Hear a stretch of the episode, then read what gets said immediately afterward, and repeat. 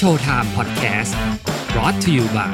ใหม่สกินแคร์จากศรีจันทร์ Skin Moisture Burst Series ตุนน้ำลึกล็อกผิวฉ่ำนาน 72 ชั่วโมง เอาละครับ สวัสดีครับทุกทุกๆคนยังอยู่กับผมกู้คูรลิสและนี่คือรายการ Showtime by Mission to Pluto นะครับสำหรับในสัปดาห์นี้เนี่ย ผมนำซีรีส์เอ่อเรื่องเอกเรื่องหนึ่งของ Netflix มาเป็นประเด็นพูดคุยกัน นั่นก็คือซีรีส์เรื่อง The Witcher นั่นเอง The Witcher เนี่ยเเป็นซีรีส์ที่สร้างมาจากนิยายนะครับ แล้วก็หลายๆ คนอาจจะรู้จักจากวิดีโอเกมชื่อดัง ซึ่งก็วางจำหน่ายไปหลายปีก่อนนะก็ยังมีกระแสมาจนถึงทุกวันนี้ ก็เป็นการประจนภัยในโลกแฟนตาซีที่น่าติดตามมากๆ แล้วก็มีเนื้อเรื่องที่สนุกมากๆนะครับ ถ้าใครที่อ่านนิยายมา แล้วก็เคยทำเป็นซีรีส์ Netflix ซีซั่นหนึ่งไปแล้วนะ ซึ่งก็แน่นอนมัน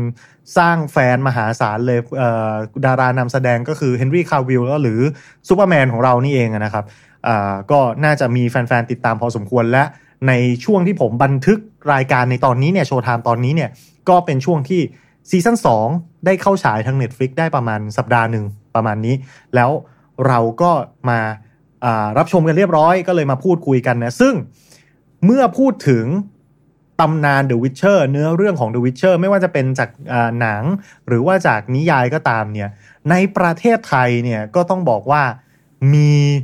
บุคคลที่มีความรู้ในเรื่องนี้ที่กว้างขวางและรู้ดีกว่าผมนะเพราะฉะนั้นในตอนนี้เราก็เลยเชิญทั้งสองท่านมาเป็นแขกรับเชิญพิเศษในรายการโชว์ไทม์ของเรา ท่านแรกก็คือแอดมินนิกนะครับจากเพจแฟนแฟคชั่นใช่ไหมผม แนะนำถูกนะ ใช่ครับ กับกับอีกท่านหนึ่งก็คือแอดมินจากเพจไอจับจอยครับ ก็คือไอนั่นเองขอต้อนรับ แขกรับเชิญทั้งสองท่านด้วยครับ สวัสดีครับเออสวัสดีครับพี่กู้ครับ สวัสดีครับท่านผู้ชมสวัสดีครับค่ะอ่าสวัสดีอันนี้แล้วก็สวัสดีคุณกู้แล้วก็ท่านผู้ชมด้วยนะคะเอ่อคุณนิกทำช่อง YouTube ทำเพจที่เล่าเรื่องราวจักรวาลของนิยายของเกมอะไรต่างๆ ที่อะไรที่มันเป็น จักรวาลใหญ่ๆอะแบบ Lord of the Rings Warcraft อย่างนี้ใช่ไหมคุณนิกจะชอบเจาะประเด็นอะไรพวกนั้น ใช่ครับ อ่า ซึ่งผมก็ติดตามอยู่ก็ได้สาระความรู้ดีมาก ถ้าใครที่ชื่นชอบนะก็ไปฟังคุณนิกแกสาธยายได้นะ ส่วนไอจับจอยเนี่ยเป็นเพจใหม่ที่เอ่อคุณนิกเนี่ยแนะนำให้ผมได้รู้จักก็ผมไม่รู้จักไอจับจอยมาก่อนเฮ้ยไอเล่าที่มาที่ไปของเพจนิดนึงครับ ก็ครับ จริง ๆ แล้วไอก็ติดตามช่องแอดนิกมาก่อนนะคะ อ่า แล้วก็อืมก็ก็ช่องของแอดนิกก็เป็นเป็นเป็น inspiration อย่างหนึ่งที่ทำให้ไออยากจะทำเรื่อง The Witcher ขึ้นมา เพราะว่าเอ่อในเมืองไทยเนี่ยยังยังไม่ค่อยมีแหล่งข้อมูลอะไรที่จะให้แบบแฟนๆ The Witcher ได้ศึกษากันแบบเจาะลึกไปตามแบบ lore ต่างๆ หรือว่าข้อมูลของ monster ต่างๆเนี่ยส่วนใหญ่ก็จะกระจัดกระจายอยู่ตามเว็บเกมต่างๆ ก็เลยอยากจะเอ่อ รวบรวมแล้วก็เอามาถ่ายทอดให้แฟนๆ The Witcher ในเมืองไทยได้เอ่อได้อ่านแล้วก็ได้ซึมซับกับอ่าจินตนาการของตัวเองอย่างเต็มที่มากขึ้นเอ่อแบบเฉพาะเจาะจงไปที่ The Witcher อย่างเดียวเลยใช่ไหมครัใช่บค่ะ ตอนนี้ตอนนี้ในช่องคือโฟกัส The Witcher ทั้งอ่านิยายเกมแล้วก็ตัวซีรีส์ด้วยค่ะ อ่า ก็ประมาณนี้นะ ก็ถือว่าเป็นแหล่งข้อมูล The Witcher ที่ อันดับต้นๆของเมืองไทยเลยนะ ถ้าในปัจจุบันนี้ก็ไปติดตามได้ของทั้งสองช่องสองเพจนะครับ เอาละแนะนำตัวแขกรับเชิญกันมาเรียกร้อยทำความรู้จักกันไปสักเล็กน้อยแล้วนะตอนนี้เราจะเข้าสู่เนื้อหาของซีรีส์ The Witcher ซีซั่น2บน Netflix กันแล้วนะครับ ผมต้องขออนุญาตเตือนทุกท่านอย่างที่ผมเคยเตือนทุกตอนนะก่อนเริ่มรับฟังรับชมพอดแคสต์กันในตอนนี้ว่า ถ้าท่านใดที่อยากจะเสพอรรถรสของซีรีส์ด้วยตัวของท่านเอง ขอให้หยุดพอดแคสต์ตอนนี้ไว้ก่อน ไปชมซีรีส์กันให้เรียบร้อยแล้ว เรามาคุยกันในส่วนของคอมเมนต์นะครับ เอาละเราจะเริ่มต้นกันด้วยประเด็นไหนดีนะ ในเมื่อมันเป็นซีซั่น2นะ ผมขอเปิดหัวก่อนเลยละกันว่า ถามว่าความรู้สึกดูจบแล้ว ชอบหรือไม่ประมาณไหนนะสำหรับผมนะ ผมรู้สึกว่าผมชอบ ก็จริง ๆ ต้องบอกว่าส่วนตัวเนี่ยซื้อนิยายไว้ครบแต่อ่านไม่หมดนะครับเกมก็เล่นแต่ภาคสามนะภาคอื่นจับจับไปนิดๆแต่ว่าเล่นไม่จบเหมือนกันนะก็เพราะฉะนั้นผมอาจจะไม่ได้มีความรู้เรื่องเกี่ยวกับลอของ The Witcher ลึกซึ้ง แต่ว่าถ้าภาค 3 นี่ก็เล่นเล่นเก็บเนื้อเรื่องละเอียดเหมือนกันอ่าเพราะแต่มันก็คือถือว่าเป็นปลายปลายๆซึ่งมันเกินเนื้อหาในหนังสือมาแล้วนะแต่ถ้าพูดถึงในตัวซีรีส์เนี่ย ผมก็ชอบเนื้อเรื่องแต่ผมมีความรู้สึกติดอยู่อย่างเดียวก็คือ มันหนืดเอ่ออันนี้เป็นความรู้สึกส่วนตัวนะ ผมรู้สึกว่าเพซซิ่งมันมันช้ามันอืดไปหน่อย คือเหมือนเหมือนกับ เดิมดำเนินเรื่องไปไปมาๆก็ไม่ได้ขี้คลายเนื้อหาเยอะเท่าไหร่เลย ซึ่งถ้าเป็นเนื้อหาตามหนังสือแล้วเนี่ย ผมถ้าผมเข้าใจไม่ผิดเนี่ย ซีรีส์เนี้ยมันจะตรงกับหนังสือ เนื้อเรื่องหลักเล่มแรก แต่ไม่ใช่หนังสือเล่มแรกของซีรีส์เพราะหนังสือเล่มแรกของซีรีส์มันเป็นรวมเรื่องสั้นนะนะครับ แต่ว่าเล่มใช่ครับเล่มแรกนี่จะเป็นอ่า Blood of Elf ใช่ไหมใช่ครับอ่า Blood of Elf จะเป็นหนังสือเล่มแรก ถ้าเป็นเรื่องสั้นที่ชื่อ Last Wish ถ้าผมจำไม่ผิดอะนะ อันนั้นจะเป็นเรื่องที่เขาเอามาทำซีซั่นหนึ่งเป็นเรื่องปกิณกะตาตี้เอามาแบบรวมรวมปนปนๆกันเล่าที่มาของตัวอ่าเกเกรอลท์เล่าที่มาของซิริเล่าที่มาของเยนิเฟอร์อะไรอย่างเงี้ย อันนั้นรวมอยู่ในเล่มแรก แล้วก็อันนี้มาเป็นเล่มเนื้อเรื่องหลักแล้วว่ามันจะดำเนินไปประมาณไหน ความรู้สึกของทั้งสองท่านหลังจากดูซีซั่นสองจบแล้วเป็นยังไงบ้างครับ เอาคุณนิกก่อนแล้วกัน โอเค ก็จริงๆก็เขียนโพสต์รีวิวคร่าวๆแบบปราบปลายไปที่เพจตัวเองบ้างนะครับ ความรู้สึกโดยรวมนี่ก็ จะบอกว่าไงดี ค่อนข้างชอบมากกว่าซีซั่นหนึ่งอืมส่วนหนึ่งเป็นเพราะว่ามันมีการเล่าเรื่องแบบ เป็นลีเนียมันไม่ได้อ่าสับไปสับมา ถามว่าสับไปสับมามันไม่ดีใช่ไหมมันดีครับ มันดีของมันคือถ้าเราดูทันนะคือผมดูทันผมเลยไม่ค่อยอืมอะไรเท่าไหร่ แล้วเรารู้เรื่องอยู่แล้วด้วย แต่มีคนดูไม่ทันเยอะแล้วเขางงอ่ามันก็เลยแบบจะจะมีความอื่นๆนิดนึงนะครับที่ภาคนี้มาเป็นลีเนียมันเลยเปิดโอกาสให้สำหรับส่วนตัวนะครับ โอกาสให้แบบว่า คนดูได้เห็นพัฒนาการตัวละครบางอย่างต่อได้เห็นแบบเหตุการณ์มันมันคลี่คลายไปในทางใดทางหนึ่งอะไรอย่างเงี้ย โอเคมันอาจจะไม่เซอร์ไพรส์มันอาจจะอืดแต่แบบผมมองว่าในฐานะที่ซีซั่นสองมัน มันควรจะดำเนินเรื่องแบบเนี้ยอืมเออ อันนี้เป็นข้อหนึ่งที่ชอบ อืม ส่วนทีนี้ถ้าถาถ้าถามว่ามันมันมันมันใช่อย่างที่หวังไหมมันก็ มันก็ใช่อย่างที่หวังแหละเพราะว่าผมไม่ค่อยหวังอะไรไม่ได้คาดหวังไม่อะไรเยอะ ไม่ได้คาดหวังว่ามันจะอ่าเหมือนเกม ไม่ได้คาดหวังว่ามันจะเหมือนนิยาย เพราะเห็นจากสิ่งที่เกิดขึ้น ในซีซั่นแรกเราก็พอจะเดาได้ว่า ไม่ว่าคุณรอ Lauren Hissrich แกจะบอกว่าจะทำให้มันตรงนิยายแค่ไหน จากสิ่งที่เห็นเราก็รู้สึกว่า โอเค กูไม่เชื่อ ก็เลยแบบ เออมันก็ดีกว่าซีซั่นหนึ่งนะมันมันก็มี moment ดีๆ อะไรเงี้ยแต่ถามว่ามันแหกเนื้อเรื่องไหมมันโคตรแหกเนื้อเรื่องครับ แต่ก็เราไม่ได้เราไม่ได้คิดว่ามันจะตรงอยู่แล้วไงเราก็เลยไม่ค่อยอะไรเท่าไหร่แต่สำหรับคนส่วนมากที่เชื่อเขาก็จะแบบอะไรวะนี่มันคืออะไรวะอืมเออโอเคสรุปคือชอบอืม แต่ว่า ไม่ได้ว้าวเท่า ไม่ได้ว้าวขนาดนั้นเลยอืมประเด็นประเด็นเรื่องแหกน่าสนใจเราอาจจะกลับมาเจาะตรงนี้นิดนึงว่าอะไรที่มันแตกต่างเปลี่ยนแปลงหรือว่าเอ้ยรู้สึกเซอร์ไพรส์นะในการดู แต่ว่าเรื่องที่ผมเห็นด้วย แล้วก็ยอมรับอย่างที่ว่าก็คือว่าการเล่าวิธีการเล่าของซีซั่นนี้เนี่ย มันเป็น A ไป B อะมันมันมันตรงตรงก็คือไทม์ไลน์มันมีเส้นเดียว ซึ่งแตกต่างจากซีซั่นแรกที่มันใช้วิธีแบบโดดข้ามไปข้ามมาอะไรเงี้ยซึ่งอย่างที่คุณนิกว่าว่าคนอาจจะสับสนเยอะภาคนี้ดูง่ายกว่าซีซั่นนี้ดูดูง่ายกว่านะครับอะถามอายีบ้างครับอายีความรู้สึกหลังดูจบเป็นไงบ้างครับอันนี้ก็มีส่วนก็ก็ก็ค่อนข้างคล้ายแอดนิกเหมือนกันนะคะ คือเรา มันก็มีทั้งส่วนที่ชอบแล้วก็ส่วนที่ไม่ชอบ ส่วนที่ชอบก็คือเป็นเอ่อการ production ที่แบบคุณภาพซีซั่นนี้มันพัฒนาขึ้นกว่าซีซั่นแรก คือแบบ CG อะไรอย่างเงี้ย คือมันไม่ถึงกับดีอลังการแต่มันดูดีขึ้น มันดูแบบโอเคมากขึ้น แล้วก็นักแสดงนักแสดงของซีซั่นสองนี่แบบโอ้โห cast มาได้แบบ เออน่าประทับใจนะคะ คือในส่วนของ appearance เอ่อรูปร่างหน้าตาอะไรเนี่ย มันมันอาจจะไม่ตรงกับในหนังสือบ้าง แต่ว่าเขาสามารถแบบ ดึงเอา character ของตัวละครออกมาได้ ค่อนข้างค่อนข้างโอเคเลยอะค่ะ แล้วก็อ่าส่วนที่ไม่ชอบก็จะเป็นอ่าเรื่องเนื้อเรื่องนี่แหละค่ะที่อ่าออกทะเลนี่ยังไม่ค่อยเท่าไหร่แต่บางบางจุดนี่คือมันมันไม่ make sense นะคะ มันมีความขัดขัดแย้งอยู่ในตัวเองเอ่ออันนี้แหละค่ะอืมที่แบบ อืม มันมีปัญหาแล้วก็มันอาจจะมีส่งผลกระทบ ต่อไปจนถึงซีซั่นหน้าด้วยค่ะ อันนี้ อันนี้คือที่แอบห่วงนะคะ แต่ถามว่าสนุกไหม มันก็พาเราจาก episode แรกไปจนถึง episode สุดท้าย episode แปดคือไออีสามารถดูได้แบบรวดเดียวจบในวันเดียว ก็คือในเรื่องความสนุกเนี่ยโอเคค่ะ ยอมรับสนุก แต่ถ้าเกิดว่าเราลงไปใน detail เมื่อไหร่เนี่ยเราจะเห็นแต่แบบอ๋อขัดใจ เยอะมากค่ะก็ประมาณนี้ค่ะ อ่าโอเค คือถ้าพูดถึงเรื่องเอ่อ casting เนี่ยถ้าคนอ่านหนังสืออย่างเดียวเนี่ยอาจจะอาจจะไม่ได้รู้สึกรุนแรง แต่ถ้าคนเล่นเกมมาเนี่ยเขามีภาพจำตัวละครแบบ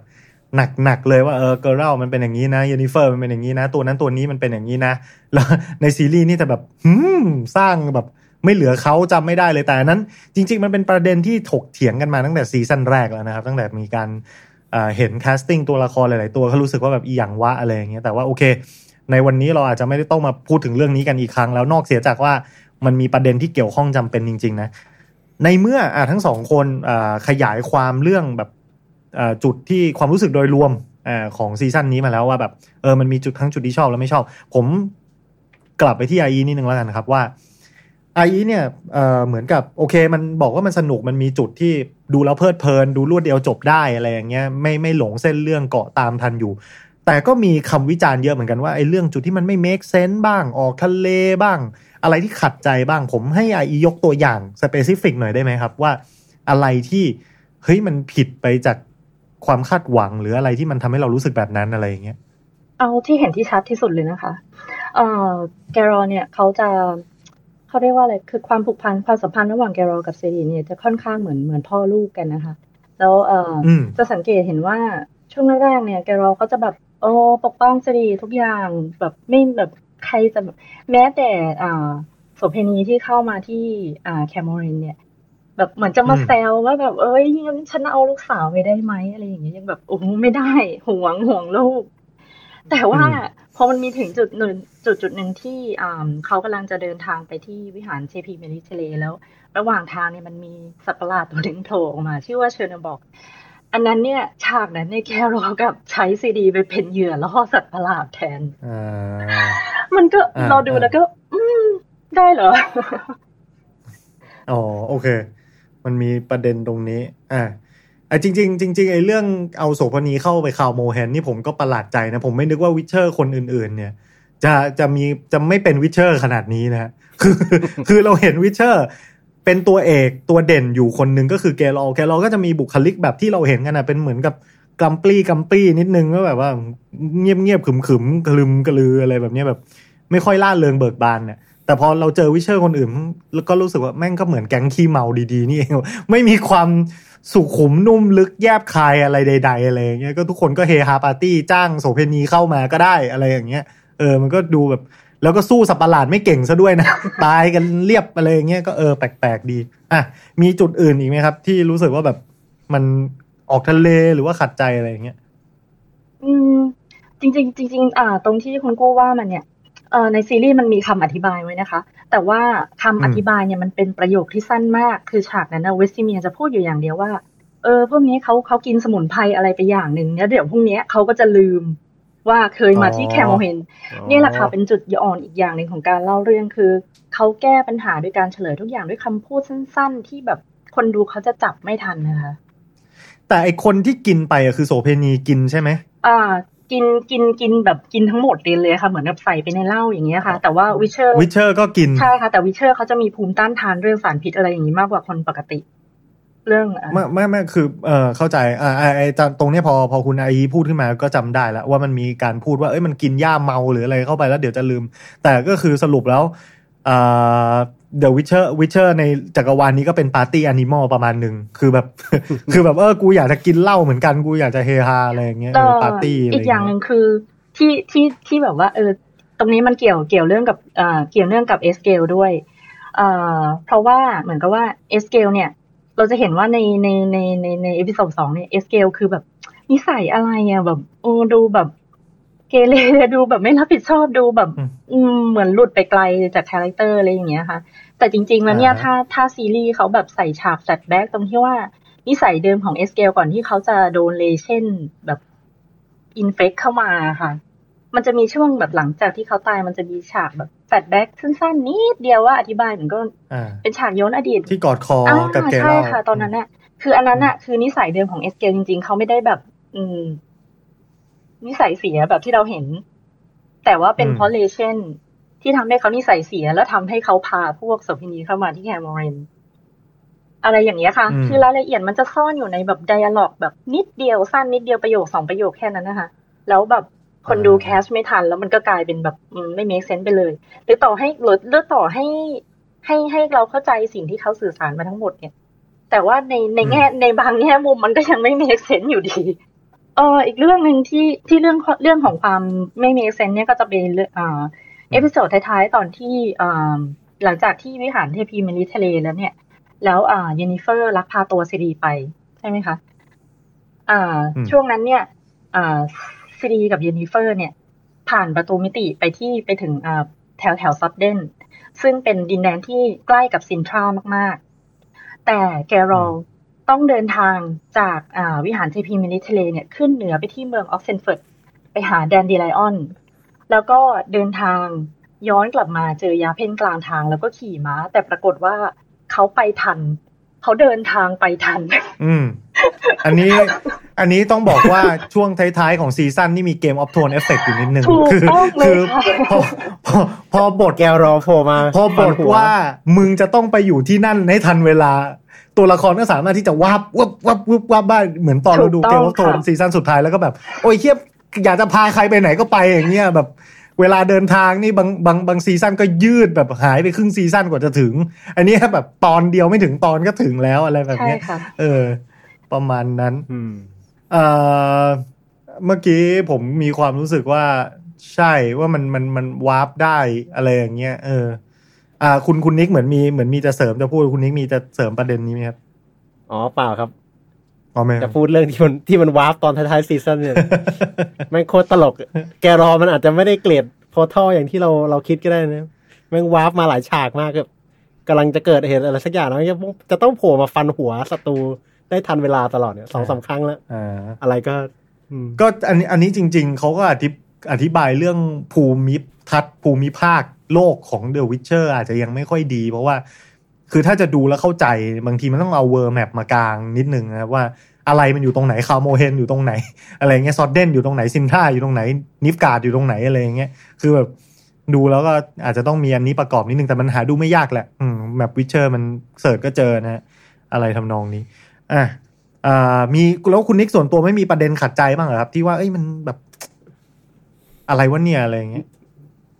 เอาจริงๆตอนดูนี่คือที่อีว่ามาประเด็นสองประเด็นแรกนี่คือ ผมข้ามหัวไปเลย ไม่ได้สังเกต ขนาดนั้นอะไรเงี้ยอืมอาจจะเป็นเพราะว่าเหมือนสมองเรามันไปแล้วว่านี่มันไม่ใช่แบบว่า Witcher ที่อยู่ในนิยายมันมึงจะมาไงก็มึงจะมาไงก็มาเหอะอะไรเงี้ยมันก็รับรับได้หมด แต่ทีเนี้ยมันมันเออมันมีจุดพอยที่มันผมว่ามันข้ามไม่ได้ก็คือ การตายของเอสเคลเนี่ย มันเป็นตัวมันเป็นตัวละครที่มันไม่ตายอะ แล้วเขาเอามาตายอะ มัน มันเซิร์ฟอะไรอะคือนึกออกปะมัน serve purpose อะไรมันเขาต้องทำไมหรืออะไรอย่างเงี้ยการตัดสินใจเบื้องหลังนี้ มันคืออะไรพอจะมีใครทราบบ้างไหมครับเอาจริงๆอะผมขอพูดก่อนน่าแล้วเชิกัญนแอดดิ้งเลยค่ะถ้าพี่กู้ถามว่า season นี้เนี่ย ผมชอบใครมากที่สุด ผมจะบอกว่าเอสเคลเอสเคลเป็นตัวละครที่ถูก cast มาหน้าตาไม่เหมือนต้นฉบับ แต่ว่ามันมีจิตวิญญาณบางอย่างอันนั้นจากที่เห็นในเหมือนเป็นเป็นภาพ casting อะครับอืมเปิดมาประตูมาแม่งด้วยความคาดหวังแล้วแม่งพอแม่งตายนี่คือแบบ อยู่ได้ตอนครึ่งหรือยังไงเนี่ยตัวละคร What? ตัวเนี้ยเนื้อนี้มึงเอาคิดยังคิดอยู่เลยมันจะชุบชีวิตมาบอกอ้าวหาไม่ชุบนี่หว่าตอนหลังตายจริง อ่าเวรกรรม เออส่วนเออผมก็แปลกใจเหมือนกันสงสัยเหมือนกันว่าทำไมเขาถึงฆ่าเร็วขนาดนี้อะไรอย่างแล้วเงี้ยบทของเขามันไม่มีไม่มีความหมายสำคัญในหนังสือเล่มหลังๆ บ้างนะฮะ เอาจริงเอสเคลมันก็ไม่ค่อยมีบทอะไรนะครับ อ๋อทั้งเอสเคลทั้งแลมเบิร์ตในหนังสืออะไรเงี้ยอะ คือจริง Witcher ในแคร์มอร์เฮนนี่บท ไม่มีเลยบทน้อยมากแค่ตอนแรก ๆ อะไรเงี้ยอ่าส่วนเหตุผลที่ทำไมเขาต้องฆ่านี่ ตอนแรกผมก็ไม่รู้ครับ แต่พอเห็นน้าอีเอามาลงเพจผมก็ไปถาม ซึ่งเหตุผลมันก็คืออะไรครับเดี๋ยวให้น้าอีพูดดีกว่าอ่าอ่าเชิญฮะเหตุผลที่เอสเคลต้องตายเออได้ค่ะอันนี้อันนี้ไออีดูมาจากอ่ารายการ Unlock หลังจากเป็นเป็นแบบเออเป็นเป็นเป็น after show ของ Netflix นะคะ คืออาคือตรงเนี้ยเอ่อลอเรนเธออธิบายว่าเอ่อทีมเขียนบทเนี่ย คือเขารู้ว่า season เนี้ยเขาต้องฆ่า Witcher สักคนหนึ่งเขาบอกอย่างนี้เลยนะคะเขาเหมือนตั้งธงไปแล้ว มันจะต้องมี Witcher ที่แบบที่ตายสักคนหนึ่งเพื่อเป็นเหมือนกับว่าเป็นเป็น drive อะไรบางอย่างให้กับแกรอค่ะ แล้วทีเนี้ยอืมถ้าเกิดว่าเขาจะสร้างตัวละครวิเชอร์ขึ้นมาใหม่ สมมติว่าแบบเอ่อชื่ออะไรก็ตาม whatever สมมติชื่อจอนอย่างเงี้ยนะคะอ่าแล้วถ้าเกิดว่า เราฆ่าจอนคนดูก็คงไม่รู้สึกอะไร ใช่ไหมคะ เพราะว่ามันยังไม่มีความผูกพันกับตัวละคร แต่ถ้าเกิดว่าเป็นตัวละครที่แฟนนิยายหรือแฟนเกมรู้จักอยู่แล้ว อย่างไม่ว่าจะเป็นแลมเบิร์ตหรือเอสเคลเนี่ยเนี่ยสองคนเนี้ยแบบ ถ้าเป็นแฟนเกมอะต้องรู้จัก แล้วต้องแบบเออเคยเห็นประมาณหนึ่งมีความคุ้นเคยมีความผูกพันประมาณหนึ่งแล้วเออเอสเคลเนี่ยเขาเหมือนกับว่าเป็นเป็นเพื่อนร่วมรุ่นกับเกรอลท์แบบฝึกมาด้วยกันเป็นเหมือนเพื่อนสนิทที่เพื่อนที่สนิทกันมากๆเนี่ย เพราะฉะนั้นการที่เกรอลท์ต้องฆ่าเพื่อนของตัวเองเนี่ย มันเพื่อปกป้องคนอื่นเนี่ย มันมันมีผล มันน่าจะมีผลกระทบต่อจิตใจของแกรอมากๆ แล้วเป็นภาวะที่อืมที่ทำให้เขาอึดอัดที่ต้องเลือกต้องเลือกระหว่าง เพื่อนกับเด็กผู้หญิงที่เขาเพิ่งรู้จักอะไรประมาณนี้ค่ะ อันนี้อันนี้อันนี้เป็นสิ่งที่ทีมเขียนบทที่เอ่อลอเรนเอ่อโชเรนเนอร์เธออธิบายไว้ค่ะ อืม พออายีพูดขึ้นมานะครับ ใครชอบซีรีส์ The Witcher นะครับ เวลาคุณเสิร์ช Netflix แล้ว search คำว่า Witcher เนี่ยมันจะมี behind the scene แบบอีกประมาณโอเยอะเลยอะ อีกเป็นเป็นสิบรายการน่าจะได้ เพราะว่า Netflix รู้สึกจะใช้ใช้ license คุ้มมากนะครับ นอกจาก season หนึ่ง season สองแล้วที่สร้างขึ้นมาเนี่ย มันจะมีวิดีโอเบื้องหลังวิดีโอ โอ้ย เยอะแยะ bestiary แบบรวบรวมประวัติสัตว์อสูรอะไรต่างๆ เยอะแยะเลยไปดูได้นะ มันไม่ได้จบแค่สอง season นะมันมีแบบโอ้อะไรเยอะแยะไปหมดมีแอนิเมชันด้วย นะครับ อ่าเมื่อกี้คุณนิกเหมือนจะพูดอะไรขึ้นมา ผมแทรกกันหรือเปล่าอ๋อเปล่าครับ แค่จะสรุปให้ฟังว่าสรุปที่เอสเคลต้องตายก็เพื่อจะให้ลอเรนฮิสริตเตะผ่าหมากคนดูได้คือคือนี่มันตั้งใจทำร้ายกันชัดอ่าหาเรื่องสับขาหลอกอ่าแล้วอะเราพูดเรื่องที่เราไม่ชอบกันมา สักเยอะเลย นี่ก็แบบเกือบครึ่งชั่วโมงแล้วนะตั้งแต่เริ่มรายการมานะแล้วมีเรื่องที่แบบชอบโดดเด่น มาก ๆ จนถึงขนาดว่าแบบ เออ เอามาเป็นเป็นไฮไลท์ หรือว่าเป็นเรื่องที่อยากจะพูดถึงอะไรแบบนี้ได้บ้างไหมครับ คุณนิกก่อนแล้วกันๆซีซั่นนี้ค่อนข้างใช้เวลาในการเล่าเรื่องของแต่ละฉากแบบค่อนข้างจะนานมากอืมๆชนิดที่ว่าจบซีซั่นสองแล้วเนี่ย ถ้านับกันเนื้อหาในเล่มหนึ่งก็ยังไม่จบยังไม่จบดีครับ เกินครึ่งไปนิดหน่อยอืมเหมือนใช้เวลานั่นจึงเป็นเหตุผลที่คนจำนวนมากถึงได้บอกว่ามันเออน่าเบื่อดูแล้วง่วงกับตัวละครคุยกันอะไรเงี้ยอืมแต่ คอยเห็นตัวคือค่อนข้างจะชอบสิ่งที่สิ่งที่ตัวละครเวลาตัวละครมันคุยกัน มันเหมือนเป็นการปรับความเข้าใจอะไรบางอย่าง คือมันอาจจะใช้เวลานานนะครับ แต่มันเหมือนเป็นการมันเป็นกระบวนการบอนดิ้งของตัวละครอะสำหรับผมที่มองเหมือนสร้างความสัมพันธ์กันอะไรเงี้ยอืม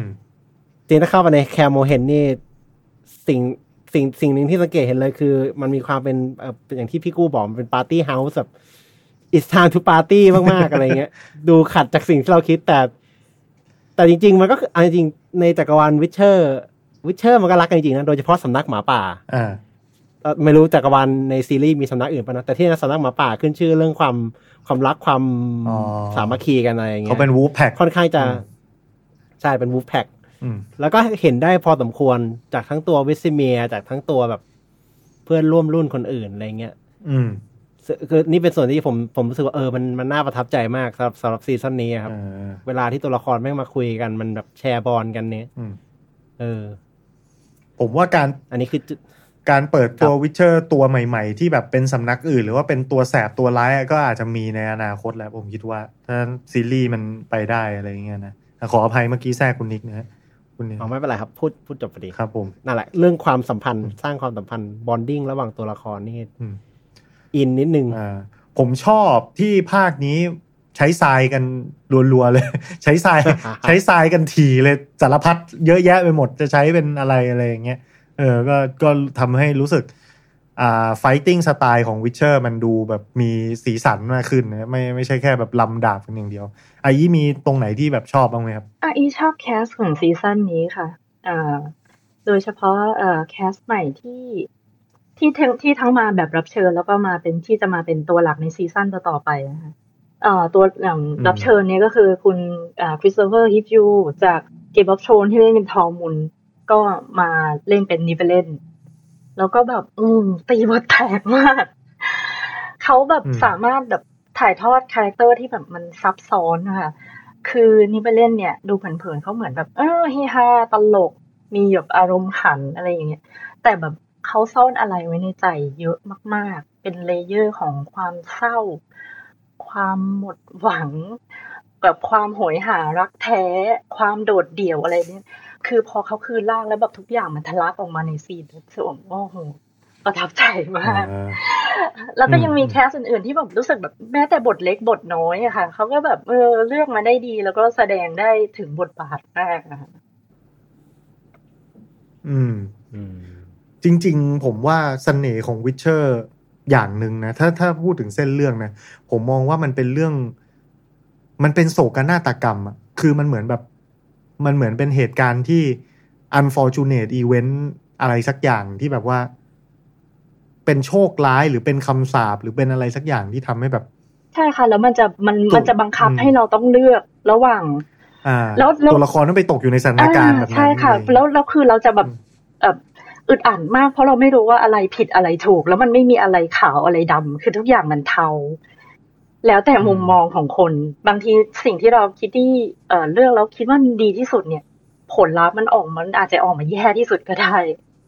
นี่คือเสน่ห์ของอืม The Witcher ค่ะเออถ้าถ้าใครแบบ ผมผมอยากจะแนะนำให้ทุกคนไปดู trailer เกมของ The Witcher 3 ออกมาหลายปีแล้วนะครับ เป็นเทร trailer ที่ความยาวแบบไม่กี่นาทีอะแต่ผมชอบ message ของมันมากเลยเทร trailer ที่ที่บอกว่าฉันมาฆ่า ฉันมาล่าอสูรอะล่าปีศาจอะอืมค่ะค่ะค่ะอ๋อจะไม่ไม่ไม่แน่ใจจำได้เปล่าที่แบบ มันจะมีวิ Geralt จะขี่ม้ามา แล้วก็เจอข้างทางอะเหมือนกับมีโจรสามคนกำลังจะแขวนคอผู้หญิงคนหนึ่งอะไรอย่างเงี้ยค่ะแล้วผู้หญิงก็แบบกำลังจะตายก็แบบเรียกให้ช่วยเรียกให้ช่วยตอนแรก Geralt ก็ไม่สนใจก็แบบจะขี่ม้า เลยไป ก็ปล่อยให้ผู้หญิงคนนี้ตายแต่สุดท้ายแบบทนไม่ได้ว่าแบบเฮ้ยมันมันมันก็ต้องช่วยคนอะไรอย่างเงี้ยก็สุดท้ายก็เลยลงไปฆ่าไอ้โจรสามคนนี้หมดแล้ว ไอ้คนสุดท้ายก็เหมือนแบบไอ้โจรก่อนที่จะตายมันก็แบบว่าเฮ้ยมึงเป็นวิเชอร์มึงไม่ฆ่าคนไม่ใช่เหรอมันมึงฆ่าแต่ปีศาจไม่ใช่เหรออะไรอย่างเงี้ยแล้วแกเล่าก็ตอบมาเหมือนทำนองว่าก็กูนี่กำลังจะฆ่าปีศาจอยู่นี่ไงอะไรเงี้ยคือ เหมือนกับปีศาจจริง ๆอะมันไม่ใช่ fang and claw มันมี dialogue อยู่ใน Witcher ซีซั่นนี้ด้วยว่า ปีศาจมันไม่ใช่รูปลักษณ์ภายนอก มันไม่ใช่สิ่งที่คุณเห็น แต่การจะตัดสินว่าใครหรืออะไรคือปีศาจอะดูจาก deeds คือสิ่งที่คุณทำเพราะฉะนั้นแม้ว่าคุณจะเป็นมนุษย์ก็ตาม แต่ว่าจิตใจคุณต่ำช้าอะไรอย่างเงี้ย คุณก็คือปีศาจยิ่งกว่าปีศาจที่เป็น monster ซะอีกอะไรแบบเนี้ย ผมว่าแม่งเท่มากใช่เจ๋งค่ะดีใช่อะไรอค่ะย่างเงี้ยครับ อืม อืม ประมาณนั้นมีประเด็นคาดหมายถึงซีซั่นหน้ากันหน่อยแล้วกัน ถ้าบอกว่าอ่า Witcher ซีรีส์สร้างจากหนังสือ แล้วอันนี้ Blood of Elves ก็ยังไม่จบ เล่มต่อจากนี้คือ Time of Contempt เนาะมันพอจะ spoil ให้ฟังนิดนึงได้ไหมครับว่า มันเป็นเรื่องราวน่าจะดำเนินไปถึงประมาณไหนอย่างไร ต้องบอกว่าเส้นเรื่องเนี่ย แม่งขยับไปน้อยมากเลยนะครับ ในจักรวาลของ Witcher คือมันเหมือนกับ เราเพิ่งจะรู้สาเหตุว่าทำไมใครๆถึงต้องการซิริเพราะซิริมีเลือดของ Elder Elden อะไรอย่างเงี้ยคือเป็น Elder Blood เผ่าโบราณที่แบบเลือดของเขามีพลังมีความศักดิ์สิทธิ์เอามาสามารถเอาไปใช้นู่นนี่นั่นอะไรอย่างเงี้ยคือสรุปสุดท้ายซิริก็คือเป็นมนุษย์ superpower หนึ่งตัว ที่อาจจะถูกไปสกัดออกมาเป็นอาวุธเป็นของวิเศษเป็นอะไรก็ได้ แต่แต่ละฝ่ายก็เหมือนกับเขาผูกปมว่าทุกคนมีเหตุผลที่อยากจะได้ซิริด้วย สาเหตุอะไรอะไรเงี้ยพวกเอลฟ์อยากจะได้ซิริไปทำไม พวกแดนเหนือ อยากจะได้ซิริในอีกทางหนึ่งคือตายซะ หรืออะไรอย่างนี้ หรือว่าแดนใต้สรุปอันนี้เป็น key สำคัญที่เขาเฉลยออกมาแต่หลาย ๆ คนอาจจะจับไม่ทันนะครับว่า The White Flame นะครับ Emperor Emir ของนิฟการ์ดเนี่ยนักแสดงก็คือคนเดียวที่เป็นพ่อของซิรินะครับเพราะฉะนั้น เขากำลังตามหาลูกสาวตัวเขาเองอยู่ แต่สำหรับคนทั่วไปก็อาจจะงงเอ้ยมันเอ้ยมันเป็นอย่างนี้ได้ยังไง อันนี้เป็นเซอร์ไพรส์เป็น twist นะ ถ้าคนไม่เคยเล่นเกมหรือไม่เคยอ่านหนังสือผมคิดว่าเซอร์ไพรส์แหละ ถ้าถ้าเขาถ้าถ้าเขาอ่า pay attention กับเนื้อเรื่องที่ผ่านมาโดยตลอดนะไม่ไม่โดนมึนไปซะก่อนอะย้อนกลับมาที่ว่าแล้วเส้นต่อไป Time of Contempt มันน่าจะเป็นเรื่องเกี่ยวกับอะไรประมาณไหนอะเชิญนะคุณนิกครับ Time of Contempt นี้นะสำหรับ ใครที่เป็นมันเป็นจุดเปลี่ยนสำคัญเลยนะ ของ land political landscape ของ political landscape ภาษาไทยคืออะไรวะอ่าสถานการณ์ทางการเมืองของของแดนเหนือเพราะว่าในเล่มสองอ่า Time of Contempt เนี่ยจะเป็นจุดที่เกิดเหตุการณ์ที่เรียกว่า Thanedd Coup ขึ้น คือจุดที่นักเวทภาคีนักเวทมันแตกกัน เหมือนเป็นการเผยตัว big bad ของซีรีส์นี้มาแบบเต็มตัวครับอายิเหรอครับอายิมี มีแนวทางแนวคิดอะไรเกี่ยวกับซีซั่นหน้าบ้างไหมครับ ก็แบบที่อันนี้บอกนะคะก็คือมันจะเป็นเขาเรียกว่าอะไรมันเป็นมันเป็นมันเป็นจุดที่จากเล่มสามเนี่ย เราจะได้เห็นความสัมพันธ์ตัวละครค่อยๆ พัฒนาความสัมพันธ์กัน แล้วอ่ามันจะมี turning point เป็นจุดเปลี่ยนของอืมอ่าตรงเอ่อที่มันเป็นมันเป็น turning point ทั้งในเรื่องของการเมืองและ ความสัมพันธ์ของสามตัวละครหลักด้วย อืม ก็คือเกรอลต์ เยนแล้วก็ซิริใช่ค่ะ คือมันเป็นอีเวนต์อีเวนต์เดียวแต่ แต่มันสามารถที่จะพาไปสู่อ่าจุดหมายใหม่ ๆ ของตัวละครแต่ละตัวตัวละครหลักทั้งสามตัวเลยค่ะว่า เอ่อการผจญภัยของพวกเขาเนี่ย มันมันจะพาไปสู่การค้นพบใหม่ๆอ่าประมาณนี้ค่ะ อ่าก็เป็นเป็นว่าเอ่อการประชนภัยของทั้งสามคนจะมีความชัดเจนมากขึ้นในเรื่องเส้นเรื่องว่า แต่ละคนจะต้องทำอะไรหรือว่าจะต้องแต่ไปในแต่ละทิศคนทางไหนแต่ละอไรคนแบบจะมีเส้นทางเป็นของตัวเองค่ะ แล้วก็อ่าอ่าเหมือนกับว่าซีรีก็จะได้ค้นพบความจริงเกี่ยวกับตัวเองมากขึ้น อืม ส่วนอ่า แกรอลกับเยนนิเฟอร์ เนี่ยสองคนเนี้ย เอ่อ ความสัมพันธ์ของเขาเนี่ย มันก็จะแบบ อืม ก็มันถ้าเป็นในนิยายเนี่ย คือมันมันจะมีความซับซ้อนมากกว่าที่เราเห็นในซีรีส์อืมอืมอืมใช่ค่ะ แล้วเออแล้วแล้วแล้วพอถึง มันพอจบเล่มเนี่ยมันจะเป็นจุดที่เป็นเป็นแบบเป็นคลิปแฮงกิ้งพอดี หมายถึงเล่มเล่มนี้หรือเล่มว่าเล่มห Time น้า of Contempt ค่ะ อ๋อเล่นทางใช่ค่ะมันมันจะจบแบบ cliffhanging พอดีเลย ถ้าเกิดว่า งั้นกว่าเราจะได้เห็นเราก็ต้องไปรอลุ้นจบซีซั่นสามตอนแปดว่าแบบเฮ้ยมันจะจบยังไงวะใช่อะไรอย่างค่ะนี้ใช่ค่ะอ่าประมาณนั้นอ่าก็อ่าคิดว่ายังไงเขาเห็นจากข่าวนะเขาบอกว่าซีซั่นต่อไปเนี่ย เขียนบทกันเสร็จเรียบร้อยแล้วใช่ค่ะรับใช่ค่ะอเขียนเสร็จแล้วอ่าก็ก็คงจะเพราะว่าแต่ละซีซั่นมันประสบความสำเร็จ ค่อนข้างสูงอะนะครับ ยอดคนดูเยอะกระแสดี เป็นที่พูดถึงเป็นที่กล่าวถึงกันมาก ๆ แล้วก็คำชื่นชมค่อนข้างจะมากอะไรเงี้ยไม่เหมือน Cowboy Bebop ของผมนะ เละเทะโอ้โหสร้างโดนใจโดนครับตัดสัญญาแบบ ไม่ต้องได้ขึ้นซีซั่นใหม่ซึ่ง ถ้าใครอยากดูก็ไปดูแอนิเมชันแก้เหงานะเขา Cowboy Bebop ดีมีใน Netflix เหมือนกัน อ่า ก็ประมาณนี้แล้วกันนะครับสำหรับอ่า The Witcher ซีซั่น2นะก็คุยกันมาพอหอมปากหอมคอ ให้ทั้งสองท่านฝาก ช่องทางของตัวเองแล้วกันว่า ติดตามผลงานอะไรกันได้ทางไหนบ้างครับ เชิญคุณนิกก่อนครับ โอเคก็ผมตอนนี้ก็ทำเรื่องเกี่ยวกับ lore ของนิยายแฟนตาซีไซไฟสัตว์ประหลาดต่างๆนะครับชช่อง Fan Faction Studio นะครับ แล้วก็ช่วงนี้ก็เป็นช่วงที่ Witcher กำลังมาเนาะก็จะมีการเข็นประวัติตัวละครโน่นนั่นนี่ออกมาอืมให้ชมกันนะครับ ก็ยังไงก็ติดตามกันได้ครับ Fan Faction Studio ครับใน YouTube ครับ ขอบคุณครับ อ่าเชิญอายีครับ ก็อ่า อายีก็มี channel อายีจับจอยนะคะ ทาง YouTube แล้วก็มีเพจ Facebook Fanpage ที่เดียวกันอายีจับจอยนะคะ แล้วก็เป็นแล้วก็มีเขียนเขียนบล็อกเป็นข้อมูลเกี่ยวกับ The Witcher นะคะ เป็น lore ต่างๆ แล้วก็ข้อมูลเกี่ยวกับ monster ตัวละครต่างๆ ก็เข้าไปติดตามอ่านกันได้ที่อ่า thewitcherworld.blogspot.com ค่ะ โอเคครับ ก็ต้องขอขอบคุณแขกรับเชิญทั้งสองท่านมาก ๆ นะครับ ทั้งคุณนิกแล้วก็อายีด้วยนะครับ ก็หวังว่าการพูดคุย The Witcher ซีซั่น2ในตอนนี้ก็น่าจะเหมือนกับได้ความบันเทิงสำหรับคุณผู้ชมทุกท่านไปบ้างไม่มากก็น้อย มีประเด็นไหนที่ชอบไม่ชอบเกี่ยวกับ Witcher ซีซั่นนี้ก็ลองคอมเมนต์มาพูดคุยกันด้านล่างได้เลยนะครับ วันนี้ขอบคุณสำหรับการติดตามแล้วพบกันใหม่คราวหน้าสำหรับวันนี้ สวัสดีครับ Showtime Podcast present byศรีจันทร์ Skin Moisturize Series ตุนน้ำลึกล็อกผิวฉ่ำนาน72 ชั่วโมง